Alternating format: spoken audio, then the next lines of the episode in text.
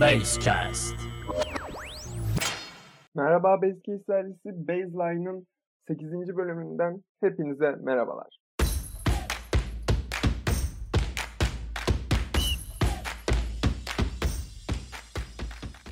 Evet bayağıdır Baseline bölümü gelmiyordu. Bu yüzden herkesten özür diliyorum öncelikle. Ee, devamında şöyle demek istiyorum. Baseline'ın biraz profilini değiştirdik diyeceğim. Yani ne yaptın derseniz.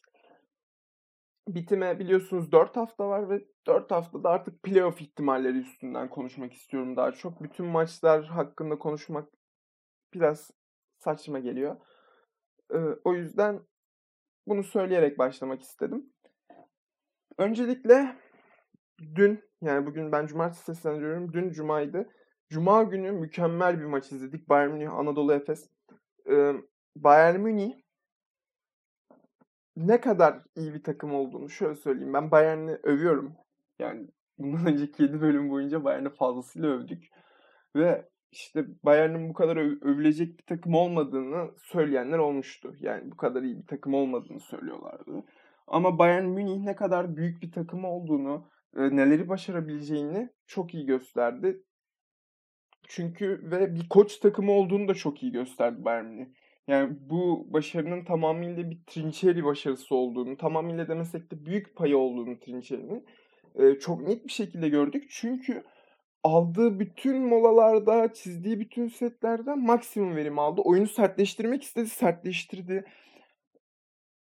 Her şeyi çok iyi yaptı. Ergin Ataman'ın bence takkesini önüne koyup yani biraz düşünmesi lazım bu maçı. Çünkü Efes'in Mitsic ve Larkin'e cidden sert bir savunma yapıldığında ne kadar geriye düştüğünü yani oyunundan ne kadar uzaklaştığını gördük bence. Ve artık önüne takkesini koyup biz nerede hata yapıyoruz? Mitsic ve Larkin olmadığında yani e, rakip takım bütün sertliği bütün oyuncularına karşı sunduğunda neleri değiştireceğini bilmesi lazım artık. Yani çünkü burada bilmediğini gördük. Ben Larkin'i yani Larkin zaten tamam Larkin hiçbir şey demiyorum ama duygusal bir oyuncu ve iyi başlayamadığında ve son 3 dakikayı 4 dakikayı da iyi oynayamadığında o enerjiyi hissedemeyen bir oyuncu Larkin. Ve şöyle söyleyeyim. Maçta çok kritik bir an vardı. Bir anda Mitsic atacak gibi yapıp indirmişti. Sanırım Muarman'a indirmişti topu ve Muarman sayıyı bulmuştu. Şimdi asıl bu tip kritik anlarda böyle şeyler yapmalısın ki önlem alınamasın. Yani zaten Bayern Münih bekliyor Larkin'le topu çıkartıp ki yani şöyle söyleyeyim büyük ihtimalle Trinçeri Larkin'e topun çıkartacağını tahmin etti. Ki ilk durdukları anda yani Larkin'in sahanın en dibine geçtiği anda baseline dediğimiz bölüme geçtiği anda zaten anladık kendisine bir set olduğunu. Larkin topu aldı ama Larkin'in potaya drive edeceğini biliyorlar ve mükemmel bir pota savunması hazırlamışlar. Yani burada yani biraz işte koçlukla alakalı bir şey diyeceğim. Ee, yani mükemmel bir savunma vardı. Foul da yok. Yok. Yani belki Zipser'ın daha öncesinde müdahalesi var ama cidden foul demek o müdahaleye bence çok saçma bir karar olur. Yani biraz oyun ruhunu öldüren bir foul olur. O yüzden foul de denilemez pozisyona ve bayağı iyi bir çember savunmasıyla kazandığını söyleyebiliriz Bayern. Bunun dışında yani geriye düştüler, çok geriye düştüler ki iyi bir dönüş yaptılar. Hatta ilk geri bittiğinde dedim ki yani babamla laflıyorduk. Yani Efes kaç zamandır maçı ilk yarıda koparıyor. Yani bu, bugün yapamadı bunu dedik. İkinci yarıda koparırlar dedi babam ama yani Bayern Münih mükemmel geri döndü. Harika bir savunma ve harika bir hücum performansı yoktu bu arada. Yani hücumda oldukça kötülerdi ama Efes'in formsuz uzunları hücumda çok fazla Bayern ekstra şeyler kazandırdı ve Efes şöyle söyleyeyim Efes Efes'in de Bayern de iki takım da çok şanslıydı. Yani Efes hatta şansı olmasaydı çoktan düşecekti maçtan diye düşünüyorum. Çünkü bir anda Simon'un mükemmel bir pası vardı bu arada. Ya Plyce ya da Moerman'a. Dansına da olabilir. James'in birine mükemmel bir pas atmıştı Simon. O mükemmel bir pozisyondu. Sonra Jalen Reynolds'ın elinden sekip basket faal olması bir pozisyonun yine ilginç bir andı. Yani aslına baktığımızda yani şans Efes'te de şans vardı. Tabii Bayern Münih'in bu konuda bir tık daha ileride olduğunu söyleyebiliriz ama e, maçı kazanan taraf oldular ve şöyle söyleyeyim ben daha önce şunu söylemiştim. Fenerbahçe ve CSK Moskova playoff eşleşmesi istiyorum demiştim. Olabilir mi? Olabilir. Bilmiyorum. Bir ihtimal. Fenerbahçe ve CSK eşleşmesi istiyordum ve şimdi de Bayern Münih Anadolu Efes eşleşmesi istiyorum. Cidden olabilir mi? Olabilir. Ee, olabilecek bir eşleşme. Yani cidden bence bu eşleşme olursa çok güzel olur. Çok güzel bir eşleşme olacağını düşünüyorum. Evet. Yani çok iyi bir maç olduğu için konu, bu maç üstünde konuşmadan geçmek istemedim. Şimdi biraz playoff ihtimalleri hakkında konuşmak istiyorum.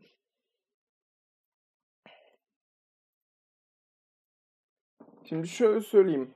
Ben ilk 5'teki takımların ki CSK'nın bir, ta- bir tane de maç eksiği var. Bunu da unutmayalım. İlk 5'teki takımların artık playoff'u garanti yani çok yüksek oranda kazandığını düşünüyorum playoff hakkında. Zaten Barcelona garantiledi. Ee, Barcelona, Efes, Milano, Bayern Münih ve CSK Moskova. Ee, ben bu 5 takımın playoff'ta son derece avantajlı olduğunu düşünüyorum. Playoff'ta olacaklarını düşünüyorum. Şimdi Fenerbahçe, Real Madrid, Valencia geri kalan üçlü. Fenerbahçe'yi cidden çok zor maçlar bekliyor. Olympiakos, Bayern Münih, Barcelona ve Real Madrid. Yani çok çok zorlayacak 4 maç. Olympiakos formda sayılabilir. Yani Bayern Münih mükemmel bir ma- maç çıkarttı Efes'e karşı. Ligin en formda takımını yendi. Barcelona ortada malum. Real Madrid her ne kadar formsuz desek de kötü ilerliyor desek de sürprizlere açık bir takım, tecrübeli bir takım. Bu yerleri oynamayı biliyor, buraları oynamayı bilen bir takım. Yani Fenerbahçe'nin buradan 2 ila 3 galibiyet çıkartması lazım maksimum. Hatta yani kaybetmeye tahammülü bile olmayabilir. Yani kaybetmezse daha iyi olur diye düşünüyorum. Yani 4'te 4 gelir mi? Gelebilir. Neden olmasın? Şimdi Real Madrid cephesine baktığımızda Real Madrid cidden Campazzo'nun sak yani sakatlığı diyorum. Campazzo'nun gidişi Real Madrid'i son derece etkilemiş gibi gözüküyor. Şimdi şöyle bir baktığımda Asvel'le oynayacaklar. Asvel ritim bulduğunda çok tehlikeli bir takım oluyor. Önlerindeki maçlardan bir tanesi Asvel. Diğeri önlerindeki bir diğer maç Anadolu Efes. Yani yine çok tehlikeli bir maç var önlerinde. Ve diğer maç ise Olympiakos. Ve son maçı da Fenerbahçe. Şimdi cidden Real Madrid'de de çok zor bir eşte, çok zor eşleşmeler bekliyor. Ama ben Real Madrid'in de Fenerbahçe'nin de bu iki takımın da bu alandaki olan tecrübesiyle yani alacağını düşünüyorum e, playoff biletini. Şimdi geriye kalan diğer 3 takım daha düşünüyorum playoff 8.lik için. Yani büyük ihtimal 8. olacaktır çünkü e, burada. Valencia, Zenit ve Baskonya. Zenit'in bir maç eksiği var. Bu maç çok kritik bir maç olacak ama genel anlamda buranın e, bu bölgeyi belirleyecek olan maç büyük ihtimalle son hafta oynayacak Valencia Baskonya maçı. Çok kritik bir maç olacak. Zenit tabi kazanırsa maçını ve 4 maçta da 3 galibiyet çıkartırsa ya da 4 galibiyet çıkartırsa girebilir. Yani Valencia ve Baskonya da playoff'tan çıkabilir. Zenit de girebilir. Baskonya çok formda ilerliyor. Zenit'i mükemmel bir şekilde yendiler. En azından psikolojikman çok baskıya soktular bence Zenit'i. Ne olacağını kestiremiyorum bu konuda. Zalgiris, Olympiakos, Asvel, Maccabi gibi takımların artık şansının bulunmadığını düşünüyorum playoff için. Yani hele hele Zalgiris bu haftaki mağlubiyetiyle playoff hakkını büyük oranda unutturdu diye düşünüyorum. Yani Fenerbahçe karşısında pek bir reaksiyon veremediler. Bunun dışında görmek istediğim eşleşmelerde dediğim gibi ben Anadolu Efes Bayern Münih eşleşmesini görmek istiyorum. Görebilir miyiz? Yani Efes ikinci sırada kalırsa Bayern Münih'in bence yedinciliğe düşme gibi bir ihtimali yok. Biraz zor duruyor öyle bir eşleşme görmek. CSK Fenerbahçe'ye baktığımızda Fenerbahçe 5. olup 4. olabilir mi CSK diye düşünüyorum ya da CSK 3.lüğe kadar tırmanabilir mi diye düşünüyorum. Daha yüksek bir ihtimal Bayern Anadolu Efes eşleşmesine göre CSK Fenerbahçe eşleşmesi daha yüksek bir ihtimal. Bunun dışında yani şu playoff potasını soktuğum takımlar arasında yani çok bir ben yakıştırdığım takımlar yok yani birbirine böyle mücadele anlamında falan. Yakıştırdığım çok takım yok. Ne olacağını göreceğiz tabii son haftalarda. Yani 4 hafta sonra hatta çift maç haftası da var arada sanırım. 1, 2, 3, 3 hafta sonra playoff ne şekilde düzenlenmiş bunu göreceğiz ve playoff hakkındaki tahminlerimizi tahminlerimi konuşacağız. Bakalım nasıl bir playoff süreci olacak? Final Four'a kimler kalacak? Cidden çok merak ediyorum çünkü bu sezon EuroLeague cidden çok ilginç bir yere dönüştü. Yani sürpriz takımlar çıktı. Bayern Münih gibi mükemmel bir sürpriz çıktı karşımıza. Real Madrid'in bu durumda olması büyük bir sürpriz.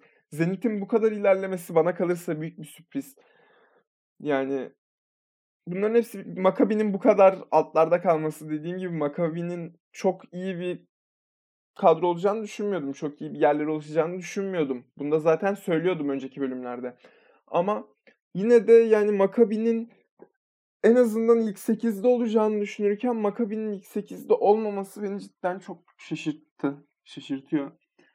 Ee, bakalım Makabi'yi nasıl çalkantılı şeyler bekleyecek. Çünkü ben çalkantılı bir sürece gireceklerini düşünüyorum. Çünkü Makabi seviyesinde bu kadar yatırım yapmış bir takımın yani büyük ihtimalle ilk ona bile giremeyecek olması büyük bir sorun yaratabilir takımın iç dengelerinde. Bunun dışında Milano cidden e, Efes diyorum Barcelona karşısında iyi bir oyun sergilediğini düşünmüyorum. Kimse düşünmüyor. Cidden playoff takımı bu mu imajı vermişler biraz. Ben sonradan maça bakabildim. Yani maça ara ara bakabildim. Genel anlamda Bayern Münih e, Anadolu Efes maçını izledim çakıştıkları için. Ki Bayern Münih Anadolu Efes maçının 15 dakika sonra başlamasına rağmen bu, o maçtan önce biten bir maç oldu. Bu da cidden ilginçti. Yani çok durdu oyun. Çok foller falan çok fazlaydı. Böyle bir playoff süreci girerken böyle bir video neyse buraları atarız, attırırım. Evet playoff sürecine giderken bakalım daha neler yaşanacak, neler olacak. Ben playoff sürecinde yani playoff ve Final Four sürecinde daha çok ağırlık göstereceğim. E, o süreçlerde daha uzun bölümler gelecek. Ama bu haftalık bu kadar. E, söyleyecek çok bir şeyim yok. Yani bunlar dışında. Bir de Jalen Reynolds bir makina demek istiyorum en sonunda. Jalen Reynolds'a ne kadar hayran olduğumu programı takip edenler bilecektir. Yani Jalen Reynolds bir makina diyelim ve bu haftalık bölümümüzü bitirelim istiyorum. Bir sonraki podcastime kadar yaşamayı unutmayın ve kendinize dikkat edin. Şimdilik hoşçakalın. Basecast.